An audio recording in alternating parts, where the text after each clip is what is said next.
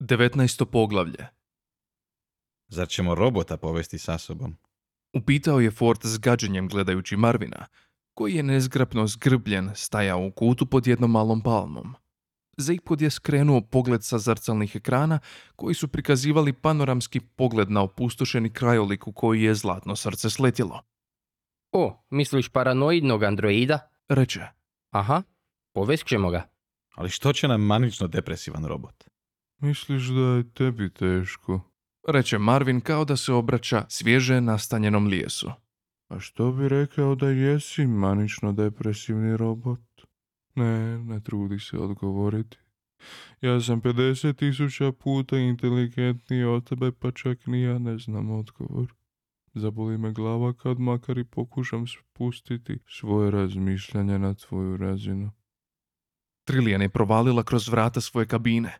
Moji su bijeli miševi pobjegli. rekla je. Izraz duboke zabrinutosti i suosjećanja nije prešao ni preko jednog od Zejpkodovih lica, Šljiviš bijele miševe. rekao je. Trilijan mu je dobacila ljutit pogled i opet nestala.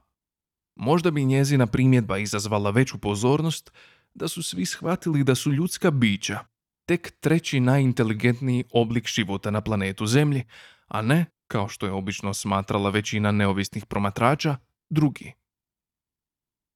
Dobar dan, dečki. Glas je bio čudno poznat, ali čudno drukčiji. Imao je u sebi neki majčinski prizvuk. Obratio se posadi kad je stigla do zračne komore kroz koju će izaći na površinu planeta. Zbunjeno su se zagledali. To je kompjutor. Objasni za iphod. Otkrio sam da ima rezervni karakter i mislio sam da bi to bilo bolje. Dakle, ovo će vam biti prvi dan na novome nepoznatom planetu Nastavio je Edijev novi glas. i zato se svi morate dobro utopliti. I ne smijete se igrati sa zločestim puljevokim čudovištima. Zeiphod je nestrpljivo lupkao po vratima. Oprostite, Reče, mislim da bi nam bilo bolje s abakusom. Dobro, održe kompjutor. ko je to rekao? Hoćeš li molim te otvoriti izlazna vrata kompjutore? Upita Zeiphod trudeći se da se ne razljuti. Ne. Sve dok onaj koji je to rekao ne prizna. Potaknuo ih je kompjutor bučno pucketajući sinapsama. O bože. Promrmlja Ford oslonjeno pregradu, te počne brojiti do deset. Očajnički se bojao da će ljudi jednog dana zaboraviti kako se to radi, a ljudi samo brojanjem mogu dokazati svoju neovisnost o kompjutorima. Idemo. Reče Edi oštro. Kompjutore. Počne Zeiphod. Čekam. Prekine ga Edi. Mogu ja čekati i cijeli dan ako treba. Kompjutore. Reče Zeiphod ponovno. A pri tome je pokušavao smisliti nešto silno lukavo što bi ponizilo kompjutor, sve dok nije odlučio da nema smisla mučiti se i boriti na tuđem terenu.